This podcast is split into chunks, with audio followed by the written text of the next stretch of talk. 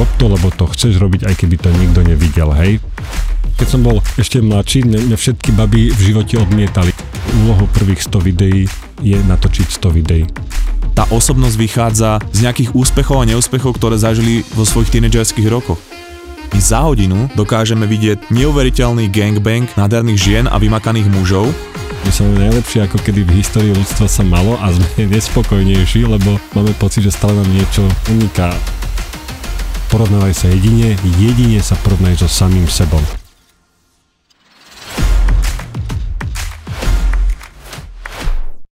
Ty všade chodíš behom. Vlastne, ty si aj teraz prišiel v kraťasoch, ja neviem koľko je vonku stupňov, ale teda nie je no. určite na kraťase.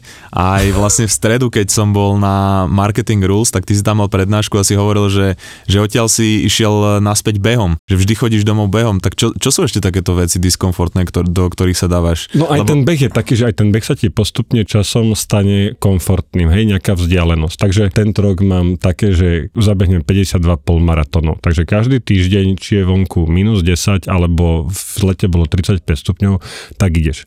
Keď ti to začne byť, už rozmýšľam, už som sa to tak zvykol, začneš behať do kopca. Alebo začneš bežať, keď je vyslovene, že vonku, že prší. Keď, alebo keď ti je príjemné, tak idem bežať v rifloch, alebo s ruksakom, alebo proste niečo, že stále to o niečo dáš takto ďalej. Takto isto to máš tým, s tým počasím, že chodím v kraťasoch preto v zime, aby ti bola, ja neviem, zima na nejakú chvíľu, na hodinu, dve to časom si zvykneš, že byť vieš, v takomto počasí vyslovene vonku. Preto tam je aj to cvičenie, že takýmto e, nekomfort. Alebo každý deň mám, že točíš nejaký obsah alebo nejaké video, ktoré dávaš von. Za posledný rok vravím, takto idem na tie verejné platformy na TikTok každý deň, jeden deň v roku, či je piatok, či sú Vianoce. Ja hovorím, že ešte keď moja manželka rodila, tak ja som v tej nemocnici sedel, čakal a písal som si vlastne príspevky. Čiže to všetko je, že aj chápeš, a stále to chceš posúvať dopredu, takže takýmto spôsobom hľadám niečo, čo je ten nekomfort a takto každý deň a robím to dlhodobo, dlhé roky. No. A všímaš si za tie roky, že či sa stále posúva tá tvoja laťka toho, že čo ti je nepríjemné, lebo to, keď sa človek neustále dáva do diskomfortu, nejakým zvláštnym spôsobom posúva tú hranicu toho, že čo tak. je pre mňa priateľné a nepriateľné. Tak. Hej, ak ja som spomínal, že uh, než som išiel do Kanady, tak mi bolo nepríjemné rozprávať pred kolegami, ktorých som mm-hmm. poznal a potom som prišiel a zrazu som sa prichytil ako pred uh, prednáškou, kde bolo 200 ľudí, som nemal stres, ale nadšenie. A ja si hovorím, že, že čo sa teda stalo za, za tie 2-3 roky, hej, že sa to takto posunulo. Je to tak, ja som pred mojou prvou prednáškou veľkou, pár desiatok ľudí tam bolo, ja som sa musel musel opiť. Ja som bol taký nervózny, že som si išiel, ja som tam bol nevyspatný, vedel som spať, potom som bol celý deň z toho nervózny, išiel som na záchod, som tam pripil, čiže asi taká bola kvalita tej prednášky. Doškrabaný som bol na krku, jak som, vieš, mal nejaký ten tyk, niekto si obrízať nechty, ja som sa škrabal na krku, no proste katastrofa. Ale som to, som v tom videl, že to si aj zober, že však ten number one, najväčší strach človeka je ešte pred smrťou je vraj verejné vystupovanie. Čiže paralela toho je, že viacej ľudí by radšej bolo v rakvi, ako dávalo ten smutočný príhovor, hej, že až, až tak by sa to dalo do extrému dať. Ale ja som v tom videl presne nejaký zmysel, som v tom všetkom strachu, som zároveň v tom videl potenciál a že ma to aj bavilo, tak som s tým len nejakým spôsobom neprestal. A hľadal som stále, že ako to posunúť viacej a preto som po x rokoch dospel aj k tomu, že idem točiť tie videá a budeš to robiť pravidelne a teraz ja vidím minimálne ten posun v tom, že presne ako si ty povedal, že veľa vecí, ktoré ti boli predtým, že že by si sa nezvládol, nemáš problém hoci komu zavolať, tak to bolo presne pre mňa teraz, že ja som mal stresy pred stretnutím, bol som zase nervózny, poškrabaný na chr- keď som chodil predávať, vieš, firmu produkty a takýmto spôsobom zrazu to nebolo... Počkaj, vôbec... ty si robil tiež door to door, alebo čo si robil? Ja som nerobil door to door, ale ja som, mal, ja som založil tu na novú firmu, kde som bol sám človek v poli na produkt, ktorý nikto nepoznal, nikto nechcel. A ja som teraz musel chodiť tým firmám a ja som to tak vysvetloval, že sa mi stávalo, som bola polhodinovej prezentácii a mi povedala dievča odtiaľ, že vlastne čo tu vy predávate, že čo ste sem, že on, ja som to takto predával, že ona nevedela po pol hodine pochopiť, čo som jej tam prišiel predať. Alebo sa mi stavalo úplne bežne, že, že zabudali na to stretnutie, že ja som prišiel a to bolo to najhoršie stretnutie v mojom živote. Ja som prišiel do Prahy, ja som bol country manager aj pre Čechy, išiel som tam, ráno som staval o 4. na vlak, aby som 5.45 stihol RegioJet, došiel som do Prahy na 11.30 a tam mi tá office manažerka povedala, že my sme na to zabudli, hele, dojdite zítřa, hej, a tu som mal dve deti, čo som ich vedel predtým, to prvé vyrastať, keď som ešte robil predtým iný neúspešný projekt. Cez Skype som si povedal, že toto nechcem a ja som v tom vlaku rozmýšľal, že ja to buď celé zavriem, alebo musím niečo zmeniť v tom živote, lebo to nejde o to, že po roku aj pol stále som bol e, de facto akože mal som dvoch kolegov, ale bolo to, boli kamoši, čiže tak z lútosti to so mňou robili, hej, a celé to bolo veľmi také, že som bol v tom nekomforte, že ťa takto odmietajú po roku aj pol, sedíš na pozbianom IKEA stoli v, v, v nudnej, chladnej miestnosti a stále ťa odmietajú klienti. Nikto sa s tebou nechcel stretávať, čiže nebolo to ďaleko, tento cold callovanie, ten door som nezvládol, ale nebolo to ďaleko od toho cold callovania, hej. Takže tam som sedel v tom vlaku a tam som hovoril, že ja to musím celé nejako zmeniť. A to bol ten deň, to, to najhoršie stretnutie, ktoré bolo môjim najlepším stretnutím v živote, lebo to bol ten deň, kedy som povedal, že odteraz každý ten deň tvorím obsah. A to bolo v 2017 a je 2023 a stále tvorím ten obsah. Každý ten deň. A, a prečo to bolo také zlé to stretnutie? Akože čo, čo pre teba tam bolo také, že si si povedal, že toto už nikdy nechcem zažiť? No to bolo to, že ako vravím, jak si to, ty mal s tým door to door, že ti to bolo nepríjemné, ja som mal predtým tiež pekný korporátny job, bol som práva ruka konateľa v zozname, kde sa so ňou všetci chceli stretávať, chce, všetci klienti chceli biznisy a tak ďalej. Bol som niekto a mal som ten pocit, že wow, Kuna, takže teraz keď si Kuna založí vlastnú firmu, tak všetci mu budú, no Kuna založil vlastnú firmu, neznáma značka, už to nebol ten zoznam, ktorý všetci poznali. A zrazu bum, napíšeš 10 mailov, nula odpovedí. Hej, to, toto aj ja zvyknem hovoriť, keď v marketingu niekto hovorí, že však my máme, nepotrebujeme žiadnu reklamu, máme veľa roboty a ušetríme peniaze, lebo je vonku kríza, tak ja hovorím tomu človeku, že tak zober svojho najlepšieho obchodníka, ktorého máš vo firme, pošli ho na neznámy trh a skús nech teraz predávať ten váš produkt, ktorý tu je taký dopyt potom. A tam zistí, že koľko ľudí ho odmieta, koľko ľudí vyjednáva o cene jedno s druhým, proste keď si neznáma značka, tak si nič. A toto som si ja zažil, že zrazu z toho niekoho, jak som bol ten, ten umývač riadu v tej Amerike, tak tu som sa stal de facto nejakým umývačom, že už som nebol ten klient, ktorý platí peniaze, už som bol ten, čo predáva tú technológiu a zrazu to bolo presne odmietnutia, ne, neodpísali ti na stretnutia, keď ti odpísali, zabudli na to, proste bolo to veľmi náročné v tomto a po roku aj pol takýchto odmietačiek, takých tých nepríjemných stretnutí, že čo to vlastne vy tu na pre mňa predávate, ja vám nerozumiem, tak sa stalo to, že veľký klient takto mal na salame, že oni ťa vlastne odmietli.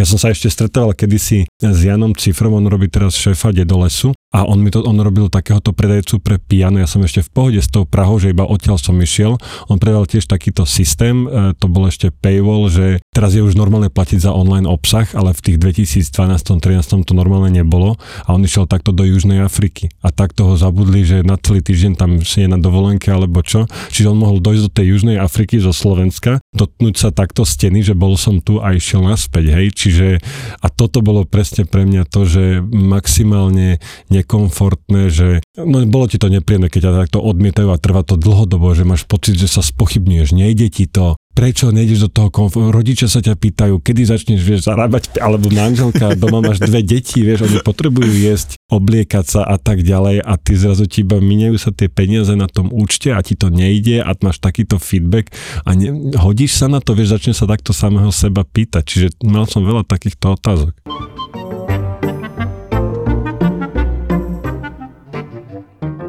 No a sme tu zás. Maria Carey ti začala spievať, že všetko, čo chce na Vianoce si ty a to ti pripomenulo, že nevieš, čo máš komu na Vianoce kúpiť. Ale veď kľúd, Mozgová atletika s Martinusom sú to na to, aby ti poradili, že knihu. A aby toho nebolo málo, dokonca ti poradia, že aj akú knihu, pretože naši partiaci v Martinuse majú opäť svoj výber knihy roka 2023, kde je úprimný výber najlepších kníh, ktoré našich partiakov zaujali a inšpirovali počas roka 2023. Nájdeš tam kategóriu pre každého, beletria, životopisy, edukačné alebo aj detské knihy. A mňa napríklad z výberu Martinusákov na prvú zaujala kniha, ktorú mi nedávno odporúčala moja kamo kamoška Andrejka od Tima Spektra čo naozaj jeme. Tým je britský lekár, ja ho poznám z nejakých rozhovorov a on sa zaoberá v tej knihe blbosťami, ktorým veríme v oblasti stravovania a ktoré nám dokonca odporúčajú aj naši lekári. Ale nájdeš v tom výbere aj knihy ako Esencializmus, ktorej som nedávno robil epizódu, alebo aj novú knihu Arnolda Schwarzeneggera.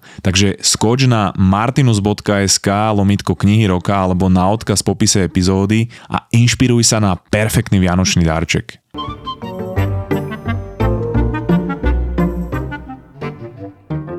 Keď sa človek pozrie na ten začiatočný bod, hej, bol, že panika, keď som mal sa s niekým stretnúť, že sme mali byť len dvaja. Lebo, a, a vieš, a to je to, že, že v hlave som ja chytil panický záchvat z toho, že by bolo trápne ticho. A zrazu, že úplná blbosť, hej, že absolútny asociál a zrazu, vieš, niekto si povie, no tak to už je stratená existencia. Ale ja hovorím teraz, že ja všetkému, čo mám, vďačím za to, že som sa dokázal aj v tejto socializácii zlepšiť. A napriek tomu, že to boli roky trápnych vtipov, ktoré neodišli, trápnych situácií, skúšania toho, čo funguje, čo nefunguje, ale nie to, že som si povedal, že no, a takto som sa narodil a takto to bude do konca života. Vieš, ľudia majú často pocit, že oni majú nejakú osobnosť a že na tom musia všetko postaviť, lebo to sa nezmení. Ale často tá osobnosť vychádza z nejakých úspechov a neúspechov, ktoré zažili vo svojich tínedžerských rokoch. A to teraz sa bavíme o nejakom aj sebavedomí, charizme, socializácii, tých komunikačných schopnostiach. A prečo si ten človek myslí, že keby robil niečo iné v komunikácii, tak už nie je verný tomu, čo je on, ale to, čo je on, je len možno jedna trapná situácia, ktorú, do ktorého dala pani učiteľka, keď bol piatak, hej? A preto to teraz nechce robiť. Ale to nie je ten človek, vieš. Je to tak. No. Väčšinou, keď máš ten stres, že nedarí sa ti, to, typicky majú všetci obchodníci, ale aj hocičom. Ja keď som bol ešte mladší, mňa, mňa všetky baby v živote odmietali. Ja si pamätám proste toľko neúspešných, nie trápnych momentov, keď niekam mi pozrie, ona ti povie proste, že e, odpal. A potom som si našiel prvú frajerku a zrazu som už nemal, už som bol zadaný, už som nemal ten, vieš, ani, že potrebu ani nič a zrazu sa začalo hrnúť, vieš. Že... A to je presne aj v celse, že sa ti, keď sa ti nedarí, tak ty si z toho nervózny a musíš, musíš cítiť tlak a nejde to. A potom to nejako, keď to pustíš z hlavy, alebo sa ti, že čím sa ti viacej darí, tým si ty viacej v pohode, vieš, že nemusíš sa nechať dotlačiť do nejakých situácií, môžeš byť viacej, je to cítiť v tej, tej tvojej reči, aj tej neverbálnej komunikácii a zrazu to ide aj celé samotné. Čiže to určite platí a zase tam sa vracame k tomu, že preto je dobre sa takto vystavovať tomu ťažkému a zlému, lebo to ťa robí potom takým pokojnejším, že keď naozaj dojde na lámanie chleba, tak ty si si istý, že takto už si to zažil predtým x krát a asi v tom v pohode. No. Zaujímavé pre mňa to, že Uh, napríklad to dýchanie Vima Hofa, neviem, no. či poznáš Vima Hofa, no. Tak on má také dýchanie a veľa ľudí si hovorí, že, že to je ukludňujúce a tak, ale ono to nie je ukludňujúce. To je, to je dýchanie, ktoré navodzuje stresovú reakciu tela, hej? To je dýchanie, ktoré kopíruje vlastne našu reakciu pri stresovej situácii. Keď máme, že uh, dlhší nádych a krátky výdych, tak vtedy sa uvoľňuje adrenalín, hej? A my vtedy vieme akože prepnúť ten náš nervový systém do toho vlastne, že trošku adrenalínu sa uvoľní, dopamínu a tak ďalej, ale vlastne my navodzujeme stresovú reakciu nášho tela v pokojnom prostredí, aby my sme vedeli zachovať pokoj, aj keď príde reálny stres. Hej? Čiže je to pre mňa geniálne, že proste Wim Hof si upravil nejakú techniku dýchania, vlastne vychádza to z techniky TUMO, kedy vlastne tí mnísi ktorí tú techniku praktikovali, tak zahriali svoje telo, že vlastne topili sneh hej, v Himalájach, v horách. No a on to posunul ešte niekde vyššie a že on možno ani sám nevedel, že to vlastne vyvoláva nejakú stresovú reakciu toho tela, ale že, že ono to naozaj funguje. Hej? A to je to, že keď my sa dobrovoľne dávame aj v živote do toho stresu, tak keď príde reálna stresová situácia, tak sa nezložíme, pretože naši predkovia neustále boli v tom strese. Neustále mali nejaký diskomfort. Či celý deň robili na poliach, alebo ich život závisel od toho, že či ulovili nejakého,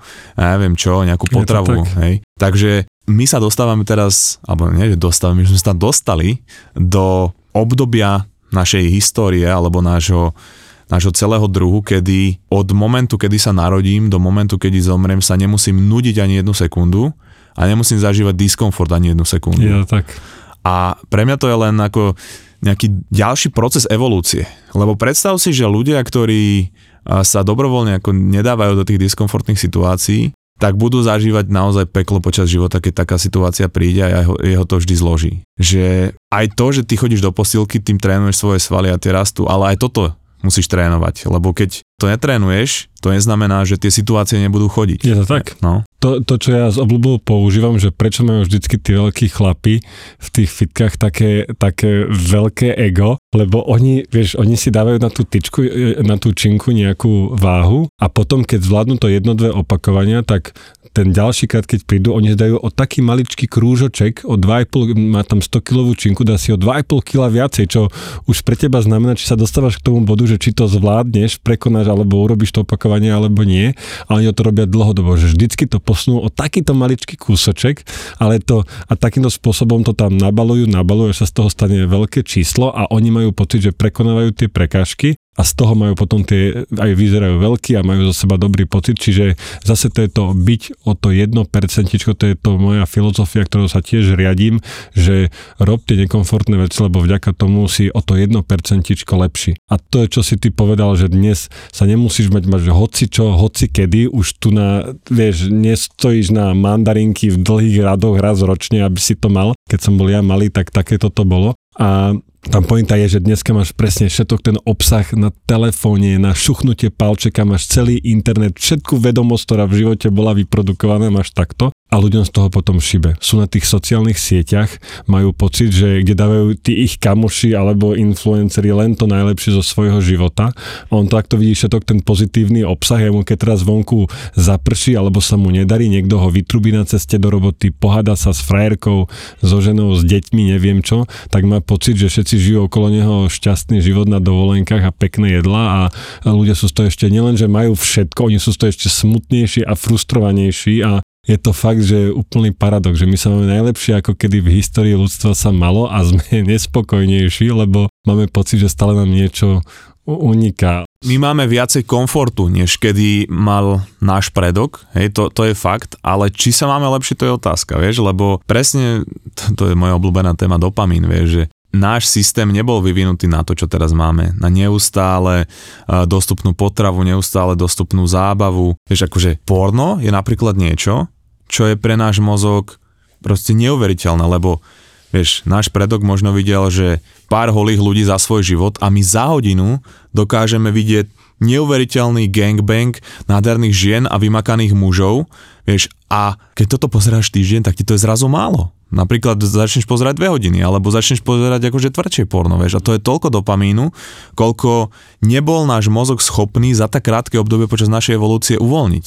A zrazu, ty keď toto porovnáš s tým, že má dobrú konverzáciu s kamašom, alebo objíme ma, ja neviem, moja manželka, frajerka, alebo moja mama, hej, tak to nemá nič pre mňa, žiadnu hodnotu, hej, pretože to oproti napríklad tomu pornu alebo tej sociálnej sieti proste neurobi nič, vieš. A napriek tomu obidva robíme content a prikladáme, prikladáme do tohoto, do tohoto uh, problému, vieš.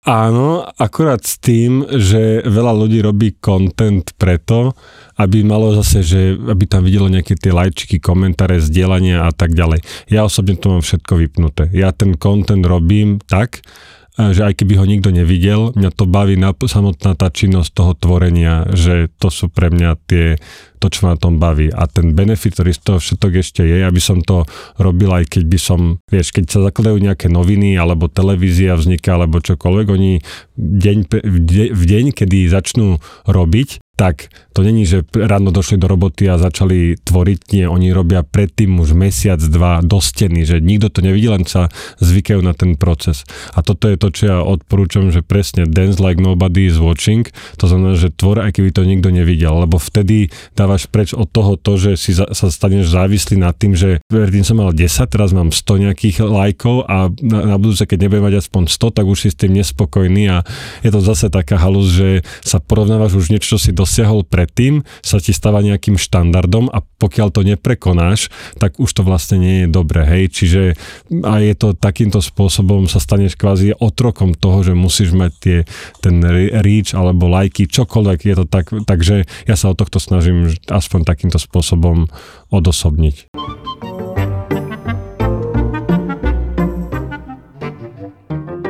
Je neuveriteľné, koľko ľudí v roku 2023 ešte verí horoskopom, numerológii alebo vešteniu z kariet.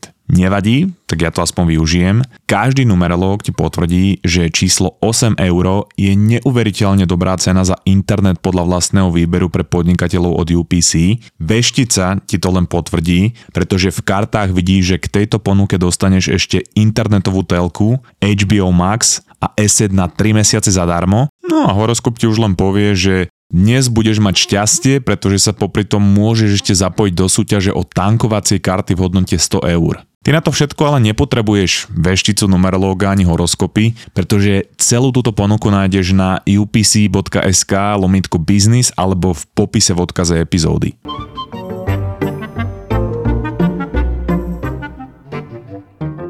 Keďže ty robíš content marketing a ty sa, ty sa viacej venuješ content marketingu pre firmy, asi nie? Mm, kedy si to tak bolo, áno, lebo to sa týkalo toho produktu, ktorý sme predávali, že sa presne týkal content marketingu natívnej reklamy, ale z toho som dostal aj k tomu, že vlastne ty by si mal tvoriť, aj keď nerobíš vo firme, ale pre seba ako osobnosť, lebo si to, čo sme tu už pomenovali, že viac sa naučíš, lepšie si to zapamätáš, keď to máš napísané na papieri, alebo že e, si to ty nejako povieš. Čiže stávaš sa expertom, že od teba je zrazu väčší dopyt, ti píšu ľudia, že pomôž mi vyrie, vyriešiť tento problém. To nie sú len peniaze, hej, čo je tiež dôležité, ale to je o tom, že ty máš zo seba, ty si ten obchodník, ktorému sa najprv nedarilo predávať, ktorého nikto nechcel. Zrazu tak tomu ľudia píšu o radu, konzultáciu a s tebou zvyš, zvyšuje sa to sebavedomie a najprv si váha, že čo, mám si to vypýtať peniaze, nemám si vypýtať peniaze a potom si pýtaš nejaké, ale chodí to stále viacej, tak ty už máš málo času, tak, tak čo, tak zvýšim tú, tú cenu a čím je tvoja cena vyššia, tak tým sa stávaš vlastne, že čo je drahé, to je dobré, takže keď je ten Denis drahý, tak vlastne on je fakt špičkový, čiže to, to je zrazu nejaká pozitívna špirála, že jedno vedie do druhého a ty ani nevieš, že a v tomto smere ja som sa možno, že z časti stal závislým na tej tvorbe, to až také, ja som závislý na cvičení a závislý som na tvorbe obsahu, lebo všetky tieto pochvaly a čo z toho prichádza, tak to je, no je to strašne príjemné a vravím aj bez tých peňazí, je to, že ako sa ja zlepšujem ako človek, koľko viem, tiež sme teraz napísali knižku príbehy, koľko a aké chodia z toho reakcie, že ľudia sa s tebou po tej konferencii. Príbehy tam, neznámych značiek? Tak neznáme tak... príbehy úspešných značiek. Tak, tak, tak, ako okay. začínala, že prečo je Santa Claus červený, prečo chodíme denne 10 tisíc krokov, prečo to, to, aj ľudia odmietali, ty si chcel nejaký bizarný príbeh, ľudia kedysi, je to fakt halus, odmietali splachovacie záchody. Splachovacie záchody boli považované za nehygienické vyhodili z kráľovského dvora, keď to v, 16, v 17. storočí objavili, tak vyhodili ho z kráľovského dvora, keď to ponúkol kráľovnej ako tej influencerke, že či sa zbláznil, že dajte ho do žalára.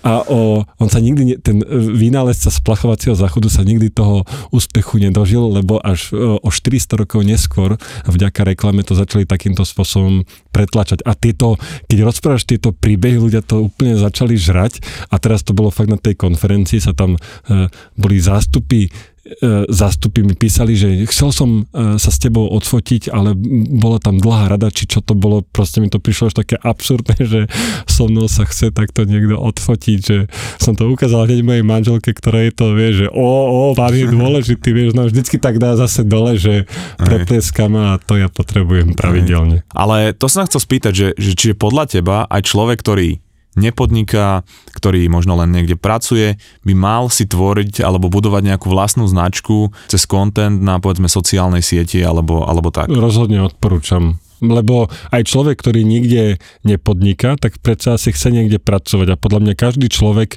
chce zarábať viacej peňazí, lebo si zvykneš štandard, zarábaš viacej peniazí, tak si kúpiš lepší telefón, auto, neviem, chceš na krajšiu dovolenku, proste máme, ale ceny stúpajú, proste ty potrebuješ zarábať viacej peňazí. A takýmto spôsobom, čo sa teraz deje, no dojdem za šefom a ja si myslím, že by som mal dostať o 100-200 eur viacej, lebo som hen tam hen to spravil a tak. A teraz šéf ti povie, že a ja si to nemyslím. A začnete sa dohadovať jak na nejakom trhu. A takýmto spôsobom, keď ty začneš tvoriť obsah, sa aj zlepšuješ, ako vravím, že rastie tvoj skill, si sebaistejší a potom sa stane to, že buď začne byť po tebe dopyt na tom trhu, hej, a začnú sa diať dve veci. No buď ti ten šéf v tvojej robote zaplatí viacej peňazí, alebo ti začnú chodiť dopyty na konzultácie od inej konkurencie a tak ďalej. Čiže zase ja hovorím, že ten, ja som hrozný obchodník, ja neviem proste si zapýtať tú osobnú nejakú tú cenu. Ja teraz, u mňa hodina konzultácie teraz stojí 250 eur. No a keď som začínal, tak to bolo 50 eur a bol som z toho, úplne mal som z toho mindraky, že koľko veľa peniazí to nikto nebude chcieť. Ale keď to začalo byť v počte, že mi to už nebolo, že tak som takýmto spôsobom len zvyšuješ tú cenu. Čiže aj keď nemáš vlastnú firmu, ak budeš tvoriť obsah, bude raz tvoj skill, bude raz po tebe dopyt a s tým zvyši sa aj tvoja cena. Čiže e, kto chce zarábať a predávať viacej, ak má túto potrebu a nemusí mať podnik, tak mu to rozhodne odporúčam. A aj vravím to, sebavedomie tam stúpa. Čiže ty sám sebe si si istejší, si kľudnejší, keď nastane nejaká ne, uh, zlá situácia, nerozháže ťa tak hociaká blbosť, ako keď máš, že si si prešiel týmto všetkým procesom. No, je, to, je to proste diskomfort, lebo ty vieš, že ťa sledujú proste tvoji známi a zrazu dať tam nejaký obsah, tak to nie je také jednoduché. A jaké teda ty máš typy v tejto oblasti, že úplne človek, ktorý možno nikdy netvoril content a zrazu si povie, že chce budovať ten brand, hej, lebo veľakrát sa stáva, že ľudia začínajú naopak, že oni chcú, ako keby, že, že ja neviem, že chcem predávať oblečenie, ale nikto ma nepozná. Hej. Mm-hmm. A to je oveľa ťažšie, než keď ja už mám vybudovaný zna- nejakú značku seba samého a idem predávať teraz oblečenie a tí ľudia tým, že majú ku mne vybudovaný nejaký vzťah, sa budú oveľa viacej zaujímať o tú značku, o to oblečenie a tak. Ale mm-hmm. ako sa dostať do tej pozície? To prvé, to je v tej komunite, že hovorím to tvorcových desatoro, tak to úplne prvé pravidlo je, že maj prácu, ktorá není prácou, ktorá je zábavou. Rob to, lebo to chceš robiť, aj keby to nikto nevidel. Hej, vtedy vlastne neriešiš, len si naplňaš tú svoju túžbu, eh, aj keby to bolo jazdenie na koňoch. Tak jazdí na koňoch, čo skoro budeš najlepším široko ďaleko, kto uh, vie jazdiť na koni, budú tebe poznať a budú ťa bohatí rodičia nejakých detí, ktorí chcú byť tiež najlepšie jazdenie na koni, tak oni si si od teba vlastne kupujú tú skratku. Ty sa to môžu naučiť, keby si si napozerali YouTube videá alebo tak, ale vedia, že keď pôjdu za tebou, tak ty si odborník, ktorý si tým už pre... Čiže oni si vlastne od teba kupujú skratku vďaka tomu, že si tým ty preskákal. Čiže to poprvé, rob čo ťa baví, po druhé je tam tá vytrvalosť, že keď ťa to baví, tak teba proste baví hrať futbal, hej, a budeš hrať futbal, aj keď nebudeš za to zarábať peniaze, čiže budeš to ale dlhodobo chodiť, trénovať, tvoriť, nahrávať hocičo tieto príspevky v tej dlhodobosti, v tom opakovaní toho tréningu, stý klik urobíš lepšie, ako si robil prvý klik a tisíctý klik urobíš lepšie, ako si robil 100 klik. Čiže tou vytrvalosťou, dlhodobosťou sa dostaneš potom k týmto miestam, že ra, začne rast kvalita tvojho obsahu a keď začne rast kvalita tvojho obsahu, viac to ľudí bude baviť, viac to stravia čítať a tie algoritmy ťa budú viacej odporúčať, lebo však on tvorí kvalitný, viac ťa budú zdieľať ľudia, viac ťa budú dávať ako zavzor, že pozri si, Denis je odborník na podcasty, on o tomto tvorí obsah, tak sa to môžeš tam buď naučiť zadarmo, vychováš si tých budúcich zákazníkov, To je aj dôvod vlastne, prečo ja chodím teraz rozprávať koľko razy na školy vysoké zadarmo, za nič stojí ma to čas, náklad nejakou prípravou, ale ja viem, že niekde tam v tých 100 ľuďoch, čo tam sedia v tej miestnosti, budú ľudia, ktorí o pár rokov môžu byť, čo si už dovolia tie konzultácie, oni budú brať, že podcasty rovná sa Denis, tak keď budem ja chcieť tú skratku, som vo veľkej firme, ktorá chce hneď výsledky, tak ja idem za Denisom. Čiže tá vytrvalosť, dlhodobosť a tá posledná vec, super dôležitá, e, neporovnávanie sa. Hej, porovnávaj sa jedine, jedine sa porovnaj so samým sebom. Si o 1% urobil to lepšie ako naposledy? Hej, máš, ja pri videách to 1% znamená, že urobím o 1% lepší nadpis lepší ten titulný obrázok. Troška inak nasvietím, lepšie to svetlo. Zvuk, nech tam není taká ozvena, hej. Lepší ten húk na začiatku, nech tam troška lepší vtip. Pozrieš tú retenciu, viac sa troška budem venovať, áno. Vždycky takýmto 1% lepší ako naposledy a toto keď si udržíš túto snahu, tak zrazu zase ti dlhodobo porastie, jak tu náš bolo spomenutých, že úlohou prvých 100 videí je natočiť 100 videí. A s týmto, a zvládneš to robiť preto, lebo to robíš, lebo ťa to baví, či zvládneš to robiť dlhodobo a ostatné veci sa v tom vlastne nabalia. Hej, a zrazu ťa budú mať za úspešného za jeden večer. Ty má na to talent, ty máš na to talent. No prd palovia som si to odmakal, čo si, vieš, to je to, že e, ľudia toto nevidia.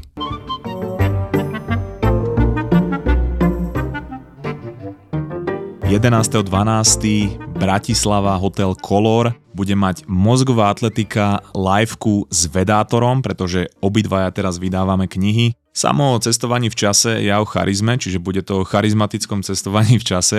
Nie, zo Samo sa mi vždy dobre rozpráva a minulý rok v decembri sme tiež mali liveku, ktorá bola fantastická, čiže pokecáme si aj o knihách, aj o živote, o rôznych vedeckých témach alebo o stravovacích návykoch v starom Babylone, možno ale chcem mať takú vianočnú uvoľnenú atmosféru s bizarnými, vtipnými a tupými rečami a príbehmi. A môžeš si tam dať aj knihu podpísať, dať nejaké venovanie alebo si knihu kúpiť a dokonca ju možno vyhrať. Takže vstupenky kúpíš na našej stránke mozgovatletika.sk v sekcii podujatia alebo v odkaze v popise epizódy.